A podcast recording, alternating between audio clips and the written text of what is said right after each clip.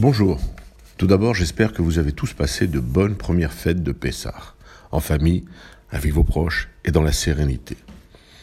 Le calendrier a fait que les trois enfants d'Abraham soient en fête. Les chrétiens fêtant Pâques, les musulmans Ramadan et les juifs Pessah.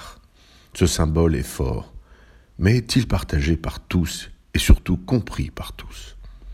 Bien sûr, l'immense majorité des croyants aspirent à la paix et à la fraternité. Bien sûr, à la lecture des vœux des uns et des autres, nous avons l'espoir de voir enfin triompher la tolérance et le respect. Bien sûr, nous aimerions tous que chacun soit à la hauteur du message premier auquel sont invités tous les enfants d'Abraham. Bien sûr, nous restons tous mobilisés afin de faire triompher la lumière. Mais il y a un mais. Que penser des images et surtout des commentaires suite aux émeutes préméditées sur l'esplanade des mosquées. Notre mont du temple. Que penser lorsque l'on voit des jeunes apprentis terroristes brandir le drapeau du Hamas, amasser des milliers de pierres dans la mosquée Al-Aqsa et transformer ce lieu saint en terrain de football et en camp retranché? Comment ne pas hurler notre colère face à ces voyous qui prennent en otage les milliers de pèlerins musulmans venus simplement pour prier.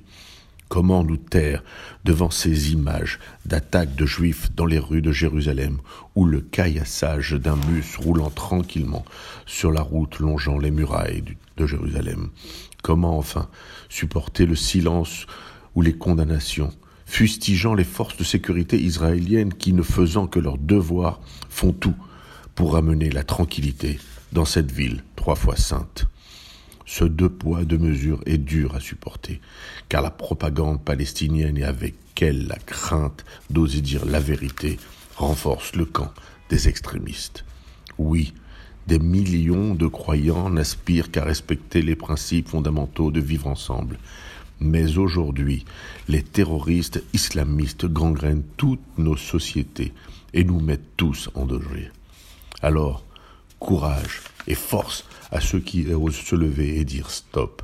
En ces jours de fête, je renouvelle mes vœux de joyeuse Pâques, de Ramdan Moubarak et de Pessar Samer à tous ceux qui aspirent à la paix et ne baissent pas les bras devant le terrorisme. À la semaine prochaine et bonne fête.